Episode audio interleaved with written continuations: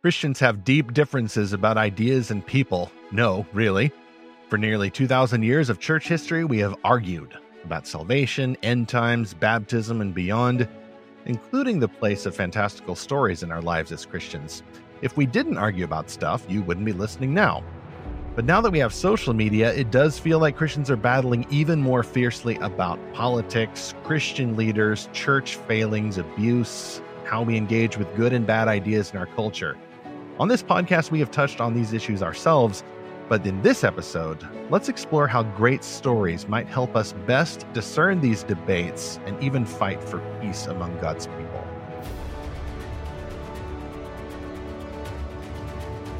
Welcome back to Fantastical Truth, the podcast from lorehaven.com, where we explore fantastical stories for God's glory and apply their meanings to the real world Jesus calls us to serve. I'm E. Stephen Burnett. I publish lorehaven.com, and I also co authored a nonfiction book about fiction called The Pop Culture Parent. And I'm Zachary Russell, and I'm trying my best right now to not become an orthodox partisan, and I'll explain that label a little bit later. And this is episode 103 When Christians Clash in Public Can Great Stories Help Us Fight for Peace? Even after we started outlining the episode, I can count maybe half a dozen bad Christian conflicts that have wandered across my internets. There's a thing with that one church over there, there's that one leader who said something carelessly, and then there's all those deconstructionists running around trying to deconstruct everything except deconstruction itself or the Christian ideas that they still feel good about. I am at war with myself going into this episode, Zach and's gentle listeners, because on the one hand, I like stories with conflict in them. I live in a world that God has allowed conflict to infest. I understand that. I want to be realistic about it. I understand that Satan is a defeated foe, that Jesus has won, and we're just playing out the results of that already secured victory. But the war still goes on. And I want to admit that, but I also want to fight for peace. I don't want to fight in these ideological or personal battles for the thrill of the fight itself. I don't want to be some kind of ideological mercenary. I don't want to live as if we're always going to be fighting. I want to live for the kingdom of peace that is coming in our real life future in the new heavens and new earth. But we're not there yet. We've got to fight sometimes. And so, on the one hand, I love peace. On the other hand, maybe I say, let them fight. well, I, I very much grew up in a hippie culture in the city that I, I grew up in, the high school I went to, just kind of the people I hung out with. So I'm I'm very much, you know, a, a hippie at heart, I guess you could say. But yes, I do like me some squabbles. I also grew up watching WWF and you know loving all the uh, Oh, silly did not know fights between Hulk Hogan and the Undertaker. Oh yeah, I went to see them in person. Uh, man, I was older than I'll care to admit before I learned out it was all fake.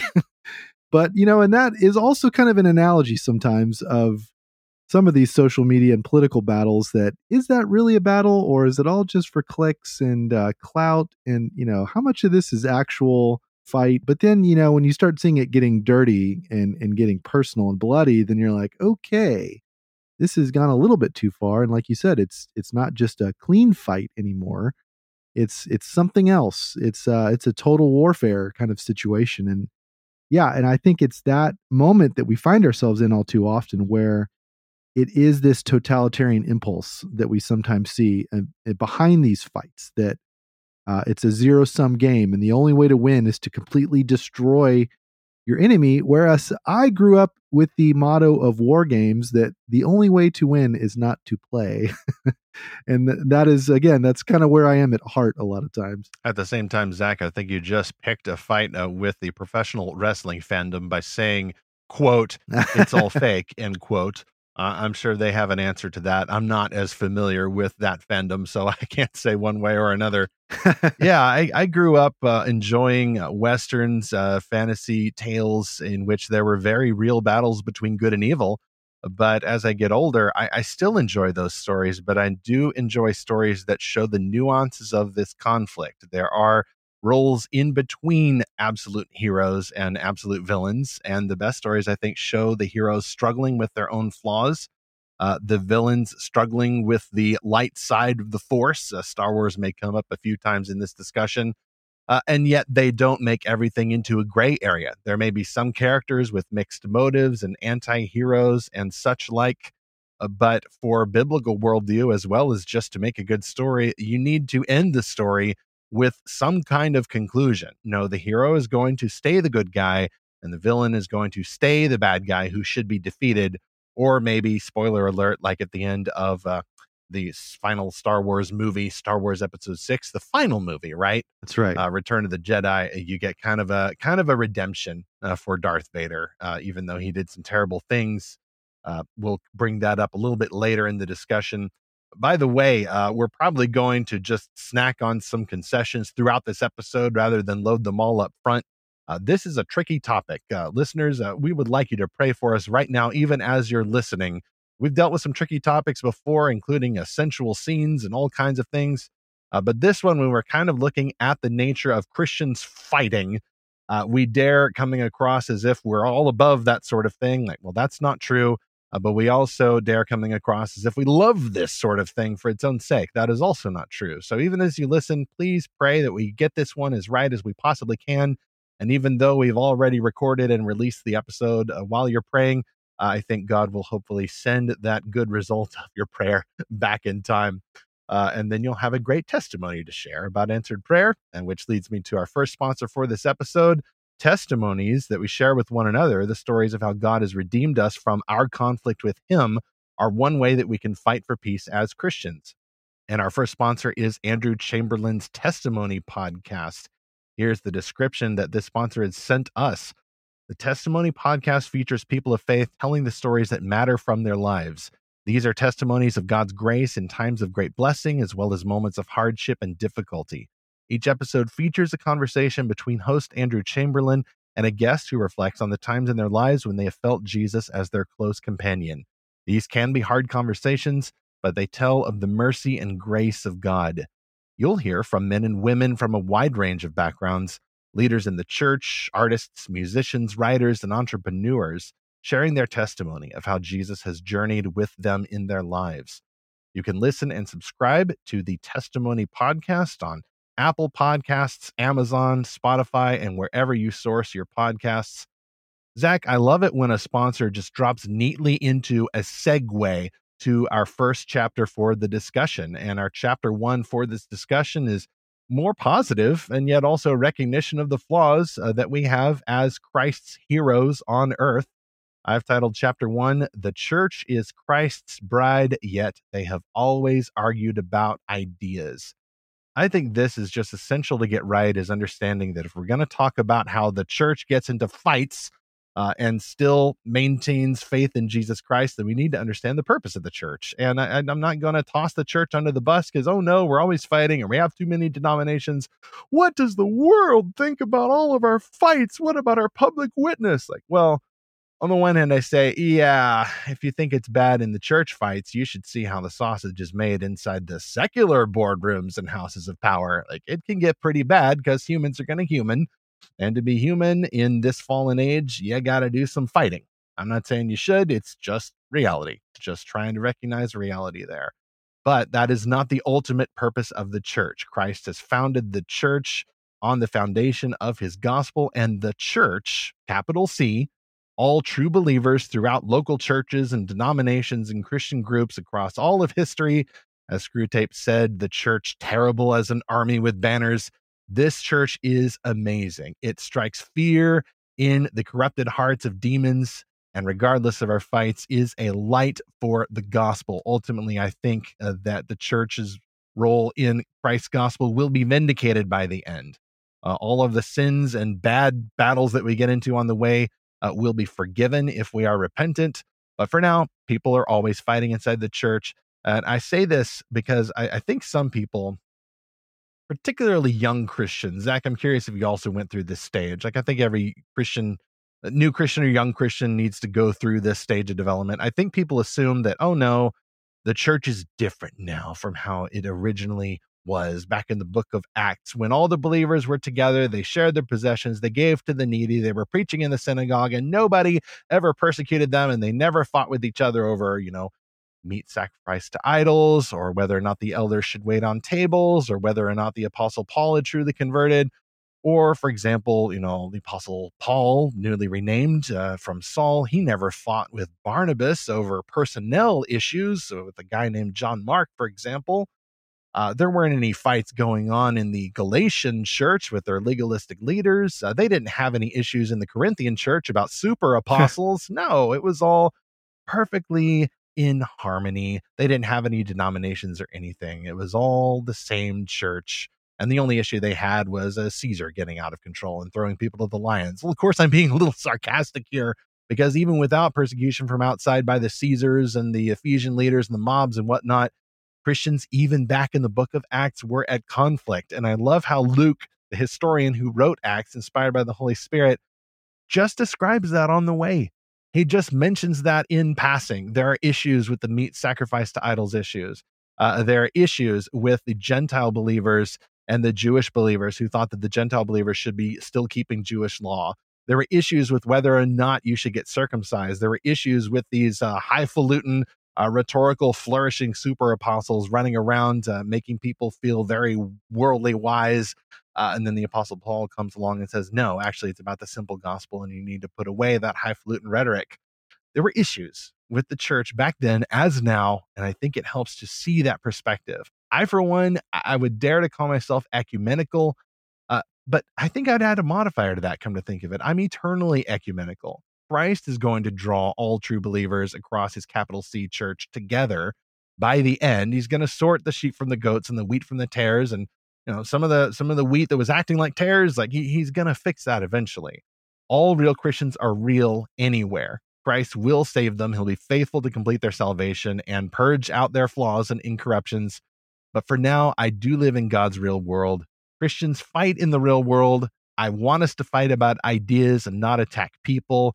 That's just inevitable, though, that we are going to attack each other as well as debate the ideas in a more friendly manner. Um, that's why, by the way, I, I guess this is a concession. Like, I'm not opposed to denominations or debates about issues or even occasional debates about personalities and motives. We need to do that sometimes. I'm not a peacenik. Uh, I believe that Jesus will bring peace. It's not my job to bring peace. And this whole episode is not an effort to say, why are you all just fighting all the time? Like, just sit around and read books and poetry and think about peaceful things. Like, that's not the point of this show. So it seems like you're saying we should reject the nostalgia of the church was better back then, or we need to make the church great again because the New Testament church was perfect in that, you know, we need to go back to that style of church. And it's like, yeah, there were plenty of problems back then. Yeah. And I think it, that's just inevitable for the process of sanctification. You know, Hebrews 10 14 says, By one sacrifice, he has made perfect forever those who are being made holy.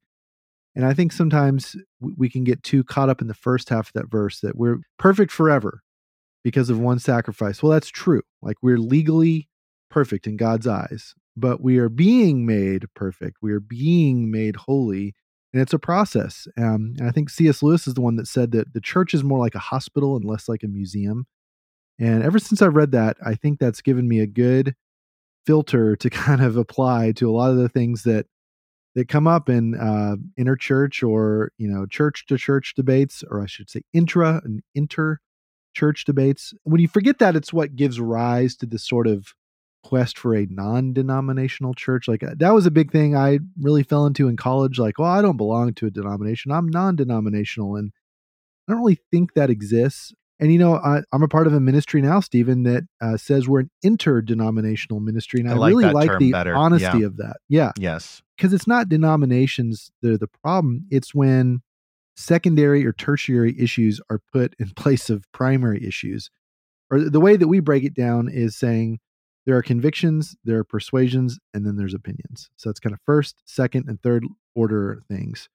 A friend of mine put this in a really good math equation recently. He said it's, let me see if I get this right. It's 3x plus 2y plus z. So no matter what the value of y or z is, x is going to be a much stronger value because it's got a higher multiplier next to it. So, you know, there are issues that are just by their nature a lot more important than other issues.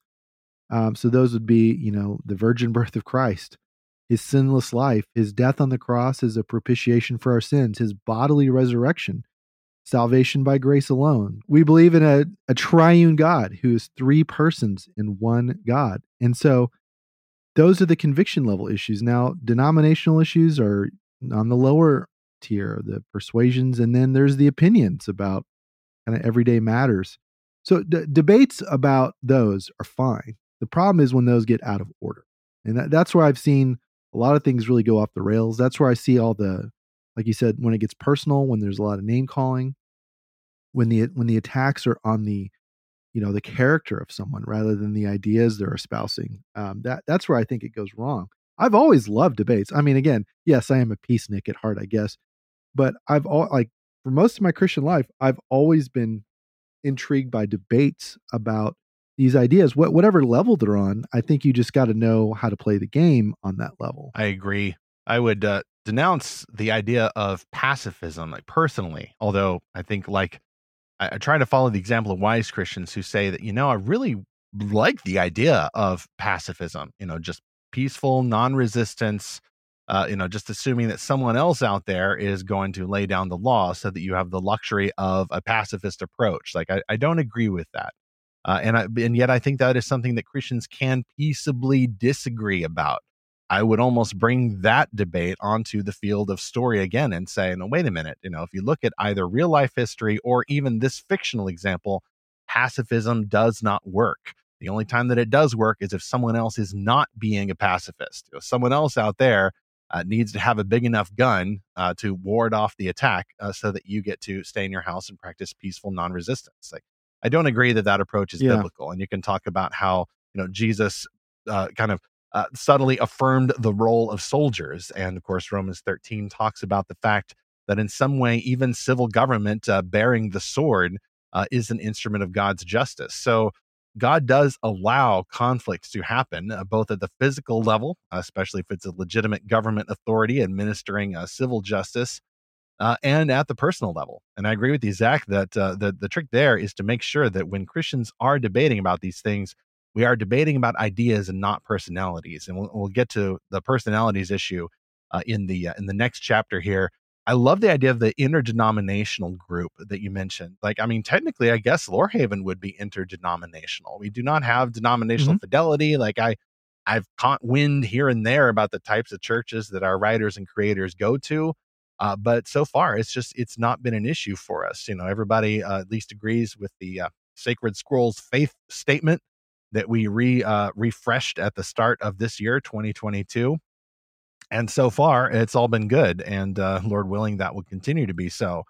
I think an interdenominational approach recognizes the real and appropriate differences that Christians have over the secondary and tertiary issues and opinions, uh, but that can then uh, focus on the biblical truth that we all share in common. And it also, I think, helps us to be honest about our differences. Like some of my favorite Christian groups, like uh, Together for the Gospel, uh, they're having their very last conference uh, scheduled uh, later uh, this year. Well, actually, just next month, in, as we record this, April 2022, they're holding their last conference. Together for the Gospel, like the whole idea of that is that there are leaders from different denominations getting together. Uh, sometimes I think maybe minimizing the areas where they disagree and focusing on the areas where they agree. Uh, and yet there has been lots of controversy over that organization because, well, like this one guy started out with them and, and now he's backed off because, you know, the other guys are too soft on this issue or they're, you know, partnering with this other guy or this other group over here. And it, it gets complicated. And I'm not throwing up my hands and, you know, complaining because it's complicated. Like I'm just saying, well, that's how it is. And on the one hand, I just want to be very practical. You know, Christians are going to part from each other like Paul and Barnabas did over issues that are not of primary importance. And yet, when Luke records that separation that they have, a sharp disagreement arose between them, he says. Luke just states it as fact. He doesn't blame Paul, he doesn't blame Barnabas. They were together for the gospel, and now they're not. You know, Barnabas wanted to do one thing, and the apostle Paul wanted to do another. And at the heart of their disagreement was an individual. And Luke doesn't go into the details. Uh, I like to think that Luke put that in there because Acts uh, seems to have been a record of the early church, not only for the early church, but maybe as testimony to serve in the Apostle Paul's defense in Rome. I don't know. I think some people have theorized about that. but it helps to know, you know, if somebody's going to come forward and say, hey, well, the Apostle Paul did this. Like, yes, the Apostle Paul has had disagreements with people. It doesn't necessarily reflect poorly on Paul or Barnabas or even John Mark for that matter.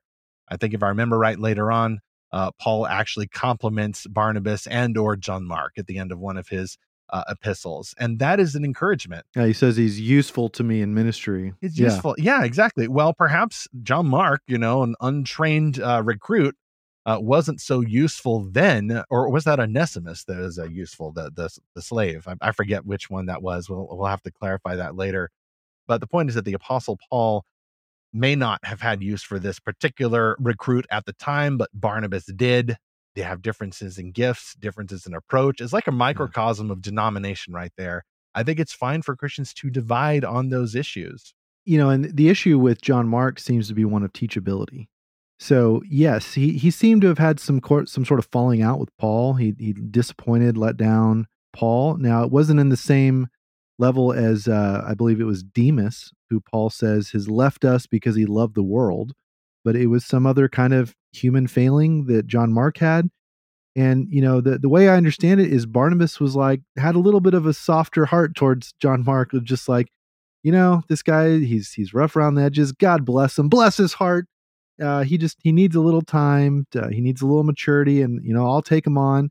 And notice there that Barnabas was not being a pacifist either. He was fighting for John Mark, whereas Paul was fighting for what, whatever his approach or uh, to, to missions was. And I don't think either one of them was necessarily wrong, but they realized that they each had different priorities. We've talked about pacifism, and something I, I keep seeing coming up today in social media and in Christian debates is this phrase Is this really the hill you want to die on? And that seems like such a phony kind of solution to a lot of these battles. Because, first of all, what does that even say? It, is this the hill you want to die on? Is that saying that we can't have a good natured debate about something? Or is that saying, look, this is enemy territory, just give up? Just let the enemy have this hill. You don't need to die there. We can we can die on other hills. It's like, well, pretty soon there's going to be no hills left. But I don't even think that's an honest rebuttal to some of these fights because it, it's sort of suppressing debate or it's sort of just defeatism or something. But I do think that there is wisdom necessary for how how hard I fight and the way that I fight. Sure, that's very much a place for wisdom, but I just I don't think that there's anything outside the scope of Christ's authority. Now, some things are going to come very violently under Christ's authority in the, you know, in the end times, okay? So there's a lot of things now that that the church does not have oh, I hate to use this word, but there's a lot of things the church does not have dominion over right now. And and that's just how it is. We don't control all the governments in the world or whatever. And that's okay because Jesus ultimately has authority and we can trust that he's going to bring about things in his own time and it's yes it's him that's going to rule things with an iron scepter when he comes back. So yeah i mean jesus is going to have complete dominion there's that word again but i think it's okay that we don't. At the same time i think it's okay that we speak the truth to every issue. Now again how how far we want to take things that's that's where we need wisdom amen and we need wisdom to understand what time it is, where we're located, what our primary callings are to our family, to our jobs, you know, making sure that we're well fed and taking care of the people around us. If those issues out there that we want to fight about are distracting us from those callings, then that would be wrong. Uh, about the is this the hill you want to die on question like i think one thing that may be wrong with that approach is first it sounds patronizing second it assumes that i'm some kind of kamikaze fighter who's going to give my life for this cause, metaphorically or otherwise? Uh, my answer to that would be no, I want to live on this hill. I want my neighbors to live on this hill.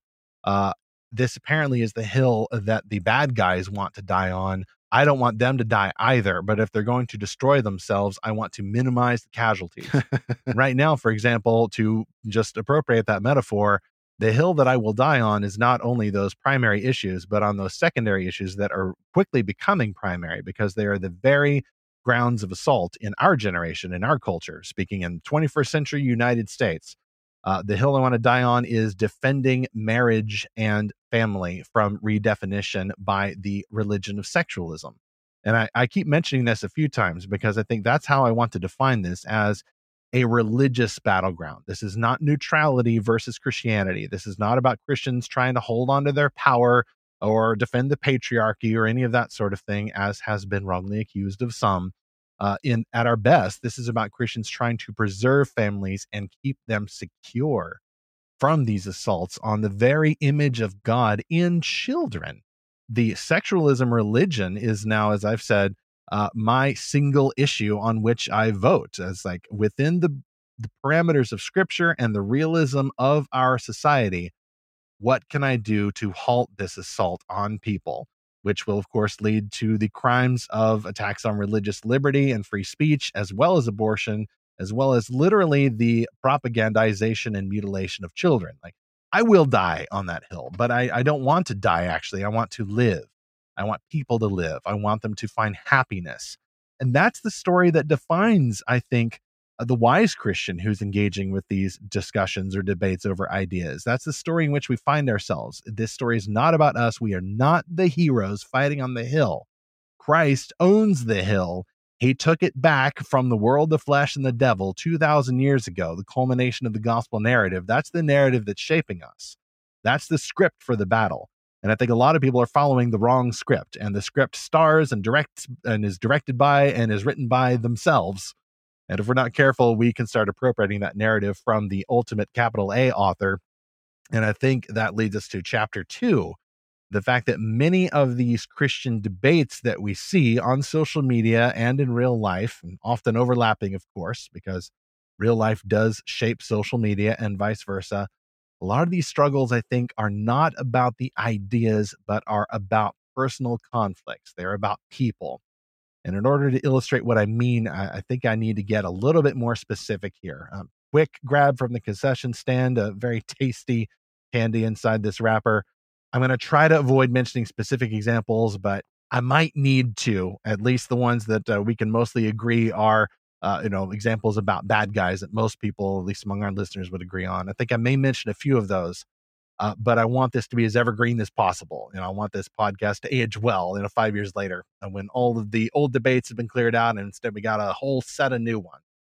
Uh, Zach, uh, you know that uh, we keep up with the, some of the conversation about deconstruction. You know, that's the new term for uh, doubting your faith so much that uh, you're willing to break down the Bible, break down what you call evangelicalism, and maybe not tell the difference between uh, the stuff that we've built on top of the foundation of the gospel and the foundation itself. You know, everything's got to go if it hurts somebody, or if it hurt me, or if it hurt my friends, or if it hurt the people that I see in the news who say that they're hurt and whom I want to reach for Christ. Like everything must go, everything must be deconstructed.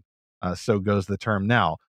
But before this was a jargon, um, I actually, and it's taken me a while to figure this out. I actually feel like I have deconstructed in the best possible way because there was a time, I think, starting in the mid 2000s, when I got a hold of some articles on the internet and books and such about abuse and false teaching going on uh, in churches and in evangelical groups and interdenominational groups. We'll name a couple of names here because it's two fellows who have been pretty much totally discredited uh, and may even be strange names to some of our listeners. Uh, some years ago, I started following uh, the scandals and the criticisms of two, I would call them false teachers. Uh, maybe they believed in Jesus, I don't know, but they were still false teachers. Their names were Bill Gothard and Doug Phillips. And I think a lot of people feel like they've benefited from these guys, particularly in the homeschool movement, because Bill Gothard was all about character, character, character, and character development and basic life principles and all the rest of it. Uh, Doug Phillips was literally a patriarchalist. That's not a slander by some feminist or something. Like, no, he was all about the patriarchy by name. Uh, they had false teachings about how, like, women, like even moms, wives, could not speak in church, and like there was all kinds of weird stuff there. Oddly enough, both of those chaps ended up falling into pretty hideous sexual abuse uh, allegations as well. I bring that up not to uh, boast of an old war, but to say that those scenarios, reading about them, seeing the testimonies of victims, uh, made me sympathetic to people who have legitimately horrid church trauma backstories. Church trauma is real, abuse is real, as well as just a lot of uh, unending spiritual discouragement uh, from a church or church leadership or even family leadership that either didn't know what they were doing or had bought into some kind of false teaching. Like that can poison a person. I think that can lead to some kind of stress. At the same time, I think people who have not dealt with that trauma, who've not taken it to Christ and gotten help from wise counselors in order to help heal from that trauma, people can evade that trauma. They can suppress it. And I'm talking about real issues here that people have with the church back home. And I'll define what I mean by that in just a moment. But I think instead of seeking healing from that trauma and putting their imaginations about that trauma in perspective, I think people can weaponize that my trauma is my own. Like, I don't know what to do with it. I've got this burden. I've been listening to Pilgrim's Progress lately. So I'm thinking about the example of the burden on your back. You know, in Pilgrim's Progress, it's all the weight of sin, but there's also adjoining burdens, which is the weight of trauma, you know, just the weight of living in a groaning world and how people have sinned against you. People will turn that into a weapon instead. And they will use that weapon to go on vengeance quests against the people who hurt them or the people who remind them, who look like, whom they associate with the people who hurt them. And that's what I mean when I've described what I, have labeled the church back home syndrome. Uh, oddly enough, a lot of people have kind of resonated with that phrase, so I try to define it carefully. I'm not talking about legitimate grievances with the church back home uh, that involves uh, either needing to leave that church, uh, shake the dust off your sandals, uh, realize that you have to leave their sin to God, the God who will avenge any unrepented sin. I'm not talking about that real tragic backstory. I'm talking about this weaponization, talking about people who take that trauma and say, well, everything now is about the church back home. The bad guys, the disagreeable people I meet on the internet or in real life who have ideas different from mine, uh, the people who believe the Bible in inerrancy or in male headship in the church or something like that's all about my villains. This story is about me. I'm the hero, and these people are my villains. And after a while, people are letting their imaginations get out of control. And they think they're talking about ideas or history or politics. But what they're really talking about is their own story. I think that this happens way too often in some of these Christian debates with each other. For example, uh, take the uh, the probably the biggest news story right now that's current at the time we're recording this: uh, the war uh, that Russia launched on Ukraine. I see a lot of people thinking that they're talking about that war, when in fact, what they're actually doing is they're projecting their imaginations onto it. Humans live by stories. We live by uh, those uh, those tales of heroes and villains, and sometimes we don't want the complicated bits. I mean, Putin, for example, in this case, is basically a villain. Like uh, he he's he's a super villain here, absolutely. Uh, but you see some war propaganda, you know, from the good guys and the bad guys alike. You know, good guys in war do bad things. That's just a fact. I don't think that means we all ought to become pacifists because all of our hands are covered in blood. Like, no, some of us are covered in blood for self defensive reasons, and then others launched the assault. You know, we can get into Christian just war theory another time. Main issue being that we ought not project our battles onto these other people's battles. That is letting our imaginations run away with us. My other go to example is I will dare to mention the dispute in the United States over the southern border. I started to notice a few years ago, particularly among Christians, that people would debate well, what should the United States government or the state of Texas or whomever uh, do with the immigrants coming over the southern border, many of them uh, contrary to the laws of the United States? People started talking about the wall the wall, build the wall, don't build the wall, build some wall, don't build any wall ever. And I realized that I thought, I think the wall was not literal for a lot of people. It was a metaphor. It was people misusing their imaginations, projecting them onto this idea dispute. And instead, they were imagining where they were in the story. If someone built the wall, would I be outside the wall or inside the wall? Like if I'm inside the wall, then I'm afraid of those people coming from outside the wall. But if I'm outside the wall, then I'm angry at the people keeping me out. And I think a lot of people are projecting their own stories about feeling outside the group or inside the group onto this issue. In either case, whether it's wars or borders, I think for many people, it's not really about the ideas but about the people and about our own stories that we just can't help projecting into these battles. And I think it feels intellectually dishonest or unnecessary uh, to deny that this is happening. I think we need to admit that we are creatures of imagination. We're not just brains in a tank, we're not Vulcan logicians. God gave us emotions. God has allowed these traumas in our past, and we need to find more biblical solutions for dealing with them rather than weaponizing them in order to pretend that we're fighting for ideas when we're actually still fighting our own unresolved battles from our past. Even with that last issue you brought up about the border wall, you know, there's a whole other subset of people that have said, "Hey, I've had my uh, home invaded by criminals." Yes. Yes. And or I've been robbed in public and you know they, they got away or or whatever. And and I personally know someone who has a ranch down in South Texas and there have been literal drug smuggling planes flying over and landing on his property and like cartel activity, like literal cartel stuff. And he feels extremely vulnerable. Another friend I have, they uh, they have a ranch down there, and they just leave their house unlocked when they're gone, uh, because they're like, hey, you know, people are going to come through here because the uh, there's some kind of pipeline that goes through their area, so they it gets followed, and then you know they're like if we don't leave our house unlocked they'll just break the windows and, and go in and so they they've sort of resigned themselves to it and uh, this other guy i know that with the cartels he's armed all the time because he's like i don't know what's going to happen.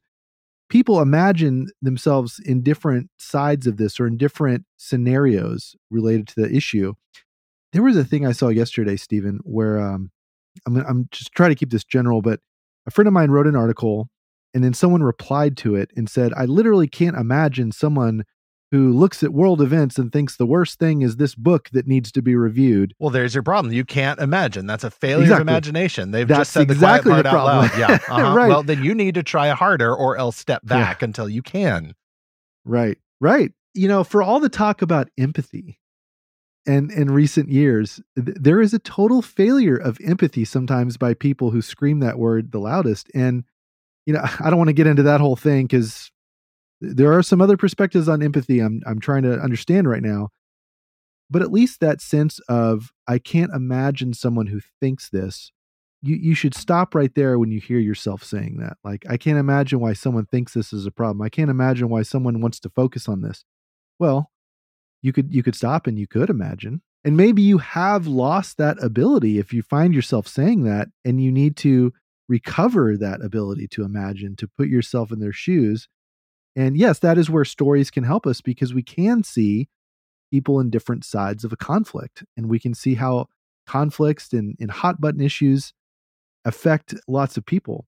But you know, going back to what you said a minute ago about these um, these leaders who are like literally and, and proudly patriarchal, I think there's another process that is going on, Stephen, where someone says, okay, that church leader was bad. Therefore, patriarchy is bad. Therefore, complementarianism is bad. Therefore, evangelicalism is bad.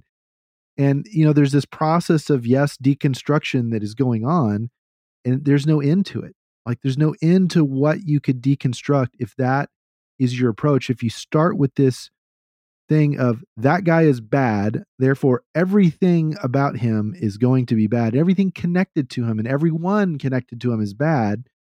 You know that is not a healthy approach. It's a satisfying approach. It, it's very satisfying to analyze uh, belief systems in light of well they're just doing that because they're a bad person who's just abusing their power that just wants more power and wants to hurt people and you know is a mustache twirling villain but it's much harder to look at someone as maybe they're misguided maybe they actually had some right beliefs but wrong practices. Maybe it wasn't their belief that was bad maybe they didn't actually believe it maybe they said they believed you know whatever complementarianism but they didn't actually understand what it was they thought they believed. And i think there is there's definitely a place to debate a lot of those issues and, and we can kind of work out what that looks like in our local context when people take the deconstruction approach and look i don't entirely understand a lot of the philosophy behind this. So don't come at me with quotes from Foucault or Derrida or whatever, but I'm trying to understand this. There's a real danger where it can become this solvent that like tries to dissolve everything that it attacks. And there's there's no end to that. Uh, Stephen, that's what is has me on alert is I see a lot of my friends embracing some of these methods, and I really worry where that's going to end for people. Like my, my heart in this is I'm very concerned for people getting swept away. Like if this is a, you know, like a category five hurricane and we're all living on the beach, some of us are in a house where like, where's all this water coming from? and other people are like, oh my goodness, my house is flooding and the floor is dropping out. And other people are getting pulled away by the riptide and other people are way out to sea. That we're all in different phases of this. But I, I really worry that this tide that's coming in is is going to sweep people away without realizing it and that's that's what i really have a heart for is to see hey look it's fine to analyze these things but when you analyze them with certain assumptions things can go very wrong. Well, some of the assumptions that people are making are i'm just doing philosophy or i'm just approaching this logically or i'm just doing history. I'm not this is not about theology it's just about history well, what some people who are saying that are doing is they are assuming a meta narrative, uh, which is the field of imagination here. And the meta narrative is written by, directed by, and starring myself. This is this is my story here. You know, I'm the, I'm the hero, and, and someone may not admit that, and they may even pass a polygraph exam. So that is why I often uh, am interested by the folks who will quote the deconstruction philosophers and talk about history and logic and apologetics and all of that. Like, I, I understand that that needs to happen. But more often, uh, especially because I'm trying to emphasize the role of the imagination here, I'm interested in uh, actually those two imagination problems that you mentioned, Zach. I think there's two different problems you mentioned. The first one is given away by the phrase, I can't imagine.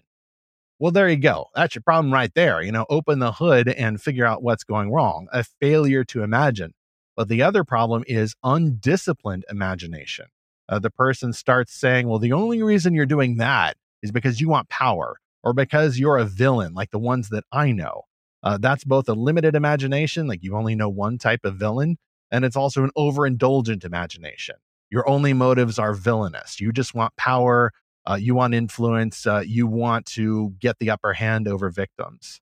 And that there is what C.S. Lewis called bulverism. So, of course, it's a day ending in Y and a fantastical truth episode. So, we've got to get at least one Lewis quote in here. Uh, there's a lengthy quote from God in the Dock uh, when Lewis explains what, what he means by bulverism. He said it's an invented name. Uh, he actually has a little story he made up uh, about a person named Bulver uh, who was age five, and he heard his mother say to his father, Oh, you say that because you are a man.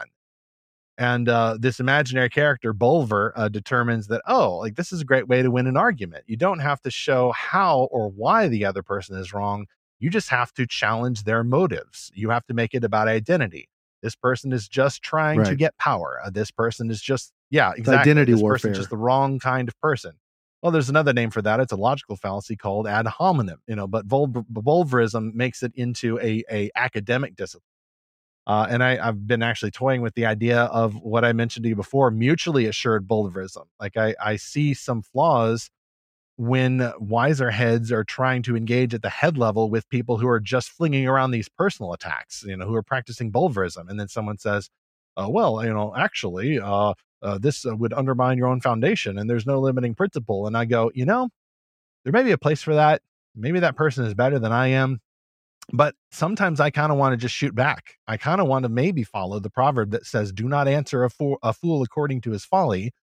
Answer a fool according to his folly and the folly is Bulverism. And so I think maybe the only fitting response to that person is, well, you're just trying to get power too. You're only saying that because you are a professor at a leftist university or something like that. Like you're only saying that because so, so, so. Is that uh, the only way uh, to, you know, not to practice vengeance, but just maybe kind of a just war principle of like, well, if that person shot the doomsday weapon, then I maybe need to use my own doomsday weapon that I would never ever use unless someone shot first I'm not sure. I'm still trying to work that out. Uh, but maybe a better strategy is to just stand back and go, okay, we're dealing with imagination issues here.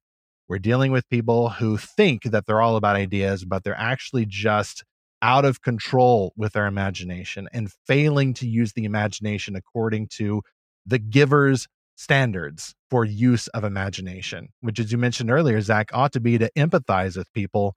But sometimes the, the people who talk most about empathy are not applying that across the board uh, because I think it's wrong to say that, well, there's no limiting principle. for breaking down uh, the Christian ideas. I think actually there is a limiting principle, and the limiting principle is imagination and emotion.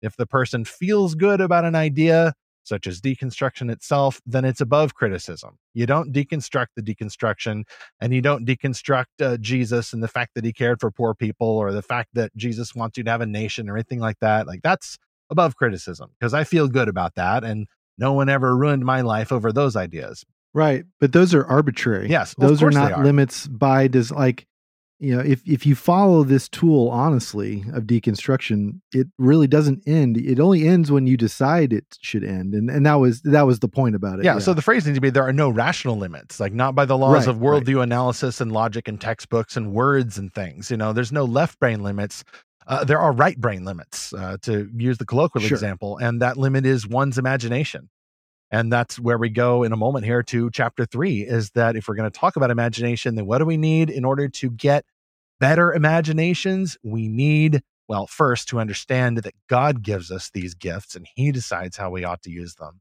But we also need God's gifts of human creativity, leading right back to stories, fiction, fictional conflicts that we can play out ideas and we can try to empathize with villains and heroes. And we'll get to that in just a moment with chapter three. So that leads perfectly to our second sponsor for this episode. If we need fiction to help us understand how and why Christians fight and how we can fight for peace amongst ourselves as believers in Christ, then we need great Christian made books. And in the Lorehaven Guild, our second sponsor, we host monthly book quests through the best Christian made fantasy, science fiction, and beyond that we can find. Right now, we're about halfway through our current book quest for a book by Lani Forbes, uh, the late author of The Seventh Sun. This is a fantastical world inspired by Mesoamerican history and legends. There's a lot of conflict in this world, uh, people fighting with each other who have been shaped by traditions, both real and made up by men. She follows a, a, prince who's trying to seek a bride from among six princesses, all of whom have various elemental powers. And then we also get involved with some pantheons, some mysticism, uh, some skullduggery in the palace, and a lot of uh, latent philosophical discussions about law versus grace. This is a great book. It does call for some content caution, so it's a good one to read along uh, with mature Christians. That's what we're hoping to do in the Lorehaven Guild, which is a Discord server. Uh, you can join exclusively by joining Lorehaven uh, just go to lorehaven.com and subscribe to the site. We will then email you the welcome message along with your super secret access code to join the Lorehaven Guild on Discord, lorehaven.com slash subscribe, and join the Lorehaven Guild. We will announce our next book quest for April just within the next week or so. So, Zach, going now to chapter three of this discussion, uh, this is where things get a little bit happier and more based on fiction instead of just nonfiction. I think chapter three is called To Debate People and Their Backstories. We need fiction, not nonfiction. So, in order to train our imaginations better, we need to understand that the illusion that we're fighting about ideas needs correcting. We need to be more aware of ourselves and our own motives and why we feel so passionately, so overheatedly about these issues sometimes, and why we are so tempted to go after the person, to launch those ad hominem identity attacks and make the debate about ideas more about our own backstories. Maybe somebody broke into our ranch or something. And so everything now is about uh, walls and security, better ranch security. Or, or maybe someone put up a wall and kept us out. And so we feel that any of those discussions about security really ought to be about allowing more people to do things. Like our own stories feed into this. And I think then we need to just admit that to say, okay, I'm way too tempted. Like, and I'm speaking for myself here. Like, when I get in, into some of these discussions, like, I'm way too tempted uh, to see these through the lens of my own experience. But the story isn't about me and my experience, it is about Christ, the hero. It is about me as his character, following his rules in the redemption of the gospel.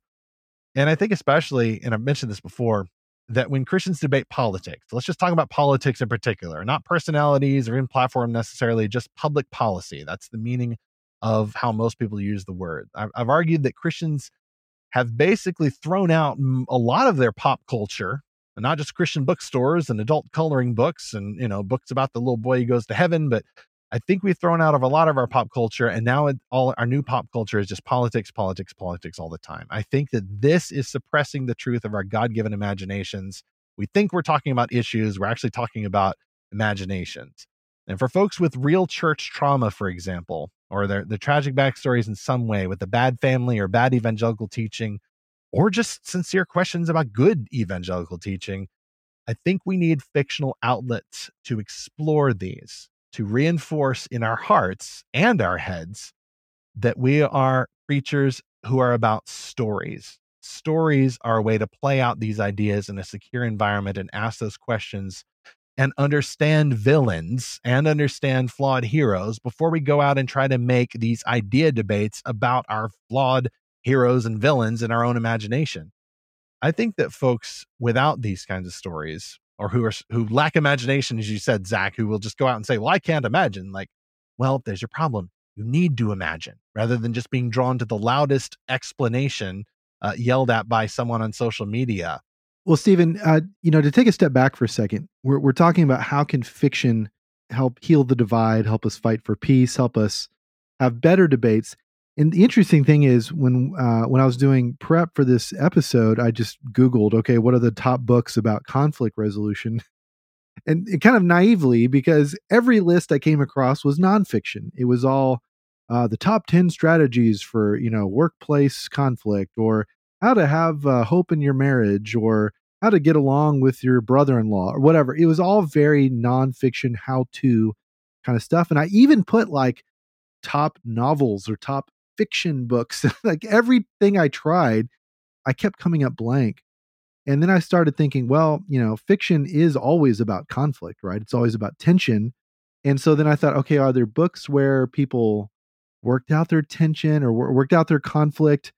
I, I guess there's some of those, but but I think there's actually a better way to look at this, which is that fiction can be a shared landscape for people. It, it can for people that disagree in the real world about sometimes important things, a shared fandom can be a healthy thing to help bring people together. And um, there's a quote from this is kind of a longer quote, and i am setting up here. Uh, C.S. Lewis wrote an essay called "On Science Fiction" about why he loves that genre, and and he also goes into why people hate that genre. and you know, this is more common back in his time than it is now. Science fiction is a lot more mainstream now, but there's still a lot of people that would say today well, what's the point of science fiction when I can get a how to book? You know, wh- why do my spouse and I need to read a novel when we can just read these, you know, top 10 steps to a healthier marriage? Or why do I need to read a novel in my workplace when we can just, you know, go through one of these $5,000 seminars or, or whatever? So, so Lewis addresses that, you know, which that instinct is still alive today. And he, and he is addressing like, you know, what, what is this uh, kind of snobbery that people have towards fiction? he gives an answer in the form of a story and he explains at the end so here he goes he says quote if we were all on board ship and there was trouble among the stewards i can just conceive their chief spokesman looking with disfavor on anyone who stole away from the fierce debates in the saloon or pantry to take a breather on deck for up there he would taste the salt he would see the vastness of the water he would remember that the ship had a whither and a wince he would remember things like fog, storms, and ice. What had seemed in the hot, lighted rooms down below to be merely the scene for a political crisis would appear once more as a tiny eggshell moving rapidly through an immense darkness over an element in which man cannot live. It would not necessarily change his convictions about the rights and wrongs of the dispute down below, but it would probably show them in a new light it could hardly fail to remind him that the stewards were taking for granted hopes more momentous than that of a rise in pay, and the passengers forgetting dangers more serious than that of having to cook and serve their own meals. Stories of the sort I am describing are like that visit to the deck. They cool us. They are as refreshing as that passage in E.M. Forster where the man, looking at the monkeys, realizes that most of the inhabitants of India do not care how India is governed. Hence the uneasiness which they arouse in those who, for whatever reason, wish to keep us wholly imprisoned in the immediate conflict. That perhaps is why people are so ready with the charge of escape. I never fully understood it till my friend Professor Tolkien asked me the very simple question What class of men would you expect to be most preoccupied with and most hostile to the idea of escape? And gave the obvious answer jailers! The charge of fascism is, to be sure, mere mudflinging. Fascists, as well as communists, are jailers. Both would assure us that the proper study of prisoners is prison. But there is perhaps this truth behind it that those who brood much on the remote past or future, or stare long at the night sky, are less likely than others to be ardent or orthodox partisans. There's there's your phrase from earlier, the orthodox partisans. Yep. So in a world of hot takes, stories help us cool off just by virtue of reminding Yeah. us that there is more going on than the arguments in which we find ourselves. I, I love that reminder from Lewis, and obviously he seems to have put it into practice himself. And I, I feel that way myself. Like even before talking about stories that specifically address conflict, just the very idea of art and bigger picture stories helps me to cool off. Even when I'm going about my day and listening to podcasts that are all about the politics and the hot takes and you know necessary conflicts and not always stuff that I agree with that I'm hearing, but sometimes I can feel myself getting overheated and I realize, okay, no, I need to put on a drama podcast, like an Adventures in Odyssey episode. I'm going back through a bunch of those and that that is a cooling effect and th- these are not, you know, sentimental uh, you know, pacifistic stories. They're often stories with good guys and bad guys, but they're a story that is not just the hot conflict of the day. Or maybe I'm listening to music instead. Or, or lately I've been uh, binging on the Pilgrim's Progress uh, podcast that we're going to be talking about, and like that takes my imagination out of the moment, and I would dare to say a little bit higher, or at least further out. It is a proper escape from a conflict, maybe necessary conflicts going on uh, but it helps me then to be better equipped to go back to that conflict if I must, uh, with knowledge that the story is not about me. The story is not about how I see the world. The story is not about my tragic experience with the church or my conflict with other Christians or my disagreement with the people who have legitimately terrible ideas about politics and church governance and things. The story is about Jesus. The story is about his gifts. The story is about happiness forever not the trauma of today. I uh, have a soft spot in my heart for disaster movies, horror movies, war movies. I don't watch them all the time, but every now and then I want to see a story about something really terrible to remind myself that good will win. you know, that in the end, Jesus comes back. In the end, God rules the world just like he rules in heaven. And and sometimes the things that plague us now, including actual plagues, I have to put those in perspective. There are much worse things that have happened around the world or in history. And yeah, there might be other worse things that are coming, but they can be overcome. I uh, watched a movie recently that I'm not going to get into, but I, I found myself thinking, why am I watching this movie? This is a really scary and terrible movie. And I thought, well, because in two hours it'll be over and the bad guy will be defeated. Uh, it, it's it's like that um, Chesterton quote like children need to read stories about dragons to know that dragons can be defeated. But there's another quality to all of this in that when we read stories or watch movies or engage in fiction, it it does sort of unplug us from those momentary fights. Uh, like you said, it helps us cool off and it helps kind of put things in perspective.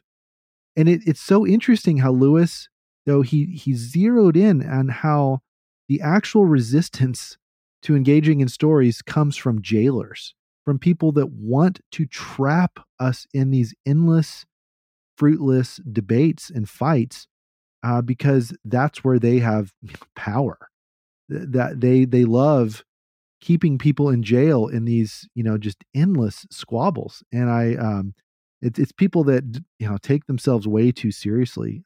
Having stories as even if you just read it yourself, but particularly if you can share a fandom with other people, I think that that really helps us kind of both break out of the jail because I, I think sometimes people are not as far away as we think they are.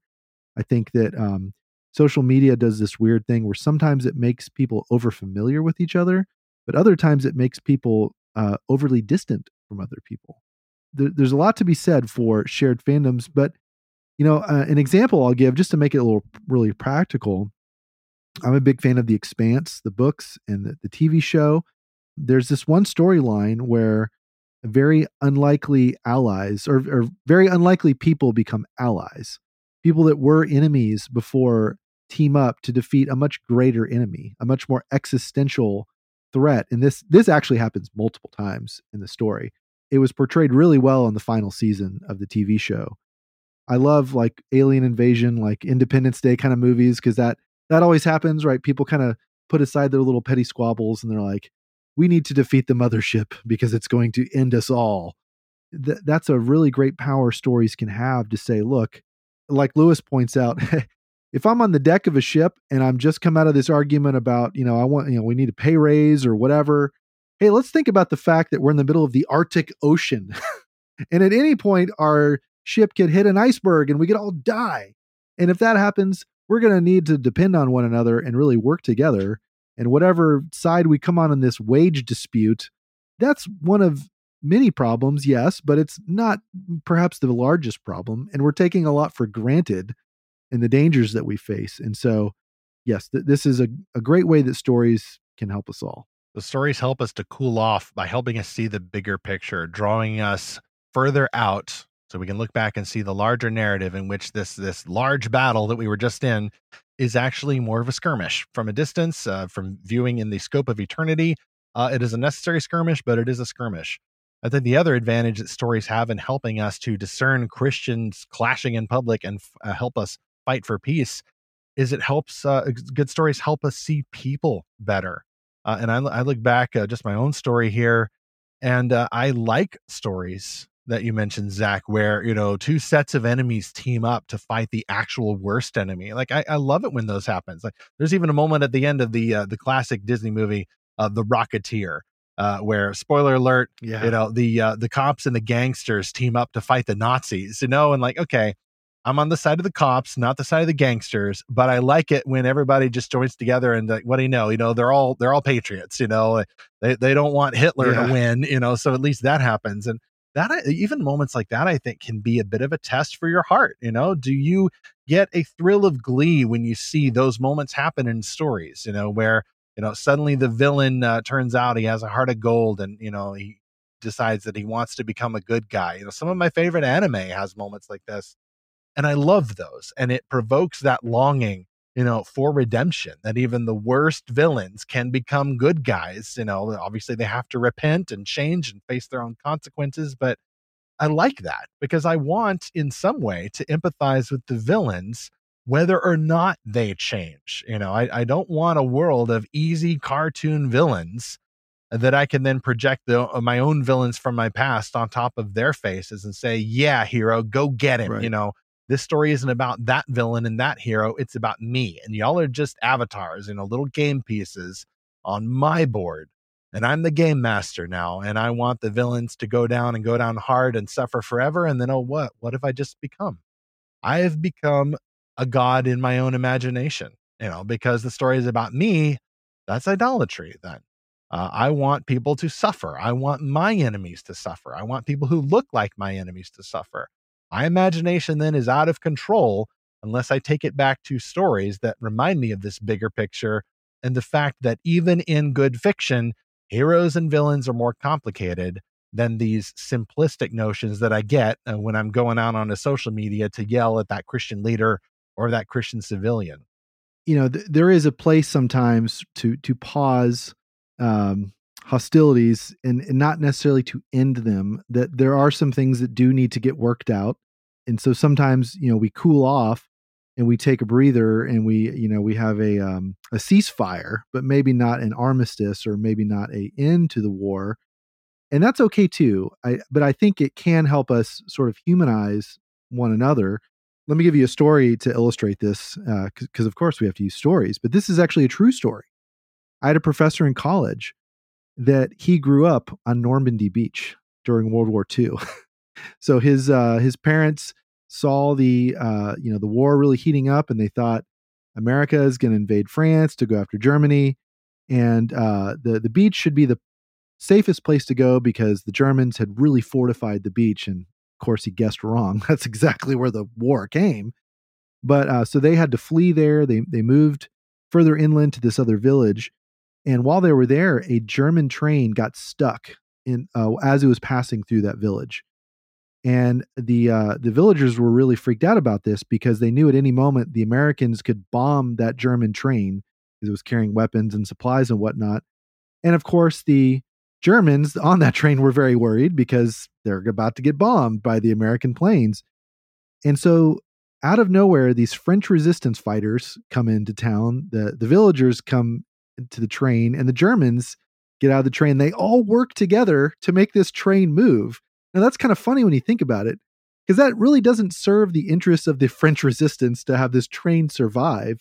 But they made this decision in the moment that more important than us getting rid of the German army is this village not getting destroyed, which would surely happen if the train is right here in the middle of this village and it gets bombed. And so there was this brief ceasefire, and then they all got the train working, and then it it went on, and then pretty soon after it left the village, it did get bombed, and then pretty soon the uh, the French resistance and the uh, the Germans were at war again, uh, my professor said, you know, they all just kind of backed away slowly, kind of watching each other the whole way. Uh, and they, you know, they end up fighting again, of course, because the war was still going. But that brief ceasefire really did show that there was a higher value in that moment of just winning this war, which was sparing all these innocent people that were just stuck in the middle of the conflict. And I think you know, it's moments like those that we can see, hey, sometimes there is something more important in the battle. Not that the battle has to end immediately, but sometimes you have to watch out for other people that are getting, you know, that might be collateral damage. Amen. We we've seen the stories about mercenaries or warriors, you know, who never could leave the battle behind. You know, they had seen too much in their struggles and now that the peace has come, they don't know what to do with themselves. I think that those are some of the most tragic stories I've ever heard of. Uh, that someone could get so wrapped up in uh, fighting, maybe even in a good war, uh, maybe even for the good guys, uh, but then just cannot find healing. And uh, to route the discussion back to the whole issue of Christians clashing over deconstruction or any of those political debates, like, I think people cannot quit the battle. I think there's lots of people who are just too invested, either emotionally or or sometimes financially. You know, I, I used the example earlier of people who weaponize their trauma, but at the risk of mixing metaphors, people will also exchange their trauma for valuable currency. And that currency then gains in value when they're trading with other people, swapping uh, trauma stories that now they're too invested in this alternative uh, emotional cryptocurrency and they cannot stop. it's too profitable for them. Maybe they would like to stop, but they can't. Uh, and maybe in another dimension somewhere, you know, I got into this, you know, not because I have some traumatic background, uh, but because I also enjoy uh, writing, uh, you know, apologetics materials, you know, at the very popular level. You know, I don't read big textbooks about it or get too much into the philosophies and all of that just for the limitations of time, if nothing else. But I could have done that. But maybe I just subconsciously detected, you know, like if you get too much into that, then I have seen, even among the good biblical apologists, I have seen what that can do to your soul you are so shell shocked all the time with all of these debates and battles, and especially people coming after you on social media because you weren't exactly clear on this theological definition.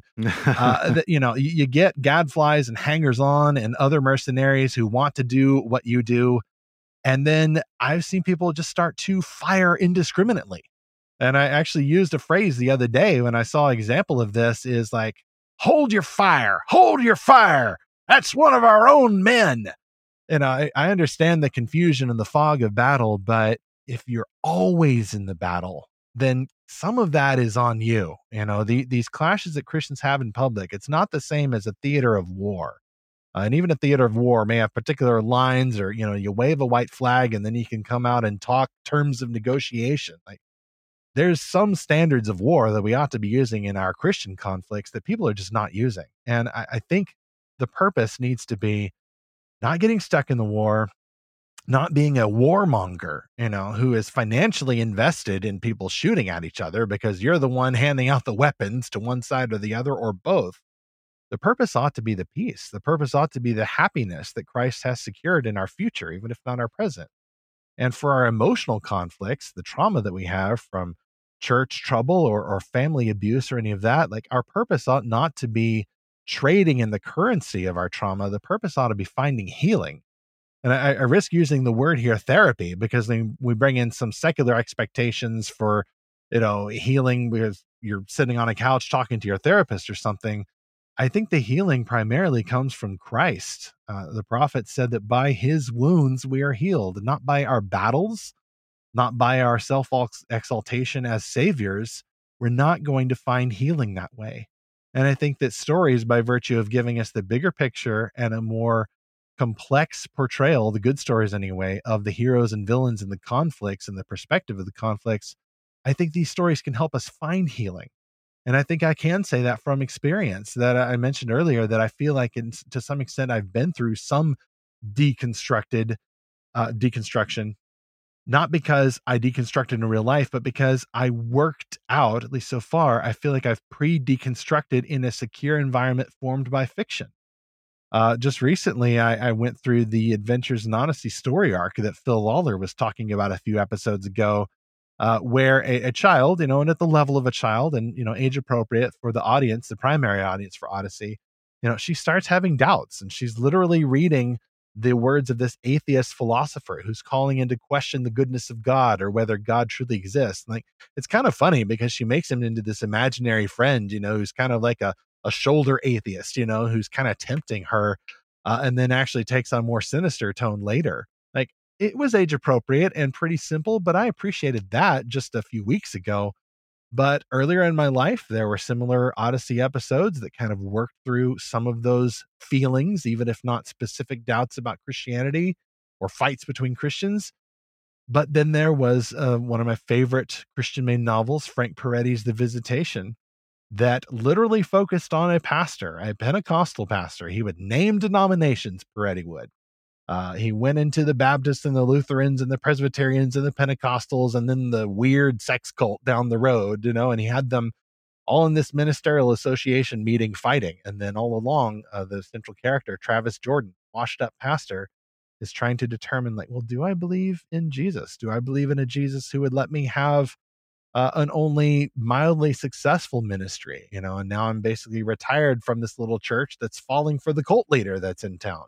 Do I believe in a Jesus who would allow my wife to die of cancer or who would allow the member of my church to have his wife killed in a freak highway accident? And all of that including the church trauma by the way and the uh, the the abusive scenarios and the legalists on the on the board of deacons and all of that like that's all there. So i kind of knew thanks to the visitation to expect that. I think a lot of people maybe new Christians or people from traumatic backgrounds go into these debates and they expect something different. Uh, I I kind of expect to face these kinds of conflicts thanks thanks to the fiction that I've read. And right now, I must say though, I mean, Peretti's The Visitation is about 20 years old. I'm not seeing a lot of Christian made stories specifically about these themes, the battles that Christians get into, or, a fantasy world equivalent of these battles, you know, that's more uh, more timeless take on these issues. Like I don't want issue driven fiction, but I wouldn't mind more fiction that dealt with these issues openly. You know, maybe even mention the term deconstruction. But for many readers, I think even the simpler stories that we do find can help stories about simple themes like an individual's loneliness or anger or struggling for identity in Christ after growing up, you know, the abused uh, orphan, you know, she discovers she's actually the lost princess. Like even some of the tropey stories can help with this. But I think we can't get to those stories and respect them, even the simple ones, if we have not confessed our sin of evading the pain or our anger, our sinful response to this pain by turning it into the currency of conflict or trying to make ourselves into big heroes who can save other victims on social media uh, because we can't save ourselves. Like I, I, think the great fantasy can remind us that this can happen. Uh, the fantasy can remind us that fighting isn't always bad, but our sinful response to the battle, our refusal to fight for the peace, that is sinful. And Zach, you mentioned earlier, great science fiction. I think if we want to test ideas about human philosophy and uh, just war versus unjust war, like I think great science fiction as well as fantasy can help us test those ideas in the simulacrum of imagination. And you also mentioned horror stories, Zach. Like, great horror stories can remind us that sin and abuse the worst excesses of corruption that people have, those kinds of stories can remind us that those things are truly dark. Again, to risk uh, uh, using a psychological term, they can give us some cathartic release, but it's not just entertainment. Uh, the story does have value and it can remind us that sin is evil, it will be punished. And I think that can help us find that healing, that we can play it out in our imaginations. And then if we do go back to these debates with other Christians, privately or in public, we can see that person as more of a person. Maybe we need to fight with that person over ideas, and maybe that person is truly abusive, but we're not going to recognize and discern the abusers from this, the people who happen to look like the abusers, unless we train our imaginations to work according to God's rules rather than our own unrestrained emphasis on emotion. Wow, we could really keep going with that one, but I think we will end that discussion there. If you have any beef with us uh, for how we covered that, uh, do email us podcast at lorehaven.com. Pick a fight with the ideas, not the persons. You know, you don't want to hear us tell you that you need to go read some uh, books instead of uh, picking on us as people. Podcast at lorehaven.com. Or you can find us on social media. Just search for Lorehaven on Facebook, Instagram, or Twitter. Or, of course, in the uh, show notes for this episode 103, you can find the comment box at the end, or you can send us a message that way. Meanwhile, looks like our com station is lit up with a, a few messages, and not just about our recent episodes of the podcast, but also some of the great articles we've been hosting at lorehaven.com. We don't have time to get to every comment in this episode. I will note, though, we had some great comments on background about episode 101, uh, the one with uh, Megan Basham, no stranger to conflicts on the social media herself. in fact, some of the discussion that she uh, has been involved in has inspired uh, the background of this episode. One of those articles that brought some great discussion was Josiah DeGraaf's article about uh, the Seventh Sun. Uh, that's the book we are reading as our current book quest in the Lorehaven Guild, uh, the one by the uh, late Lani Forbes. By the way, as an aside, uh, it turns out that Lani's husband mentioned uh, that before her death last month in February 2022, she did write one more novel, a standalone, and I understand that that will be published at some point. So, not in the uh, Seventh Sun universe, it would seem. Uh, it is a standalone book that she literally managed to write uh, in between and on the way to cancer treatment. So, look forward to hearing more about that. Meanwhile, we are exploring the Seventh Sun, and we will link to Josiah's article in the show notes. Uh, he really focused on how the novel helps us explore uh, relatable non Christian characters. So it really fits with our discussion here in engaging with a story world that's full of conflict and human sacrifice and all of that. Stories help us empathize with a culture very unlike our own. Like nobody here is a Christian, uh, and everybody here has some mixed motives and are bound up in uh, ritualistic tradition and even uh, uh paganism going on. So being able to empathize with those types of characters can help us uh, relate even to the people that maybe we got to fight when we're fighting on the field of ideas as Christians. A reader named Tim replied to Josiah's article, and he said, in part, quote, I'd be curious as to how this conversation intersects with the cultural appropriation debate. Many of the Goodreads reviews for The Seventh Sun are very negative regarding Forbes's handling of Mesoamerican culture and characters, in great part because she's a white author and her own culture beliefs are evident in the story, which many argue disrespects the culture that inspired her work. Yet at the same time, as your article just mentioned, Forbes may make some Christians uncomfortable in a good way, causing them to relate to and sympathize with people who believe something that is clearly false and destructive, which is a much stronger foundation for evangelism than mockery of cartoonish unbelievers. End quote. I haven't seen those criticisms of Lani Forbes' story world uh, personally, although I know that they're out there. And I think some of them may just be uncomfortable with people exploring a world that they don't come from. Like they're not 100% ancient Aztec or Incan. So how could they possibly write about uh, these pagan gods and adapt them into a completely fantasy setting where there's elemental magic and all of this? Like, uh, I'll, I'll dodge that issue for now. I do appreciate the way that Tim praised Josiah's article uh, for Lani Forbes' world helping to do what I think good Christian debaters, people who debate ideas, need to do, and that is steel man the other guy. Uh, in these discussions, people will often say, well, that's a straw man. And the opposite of a straw man is a steel man.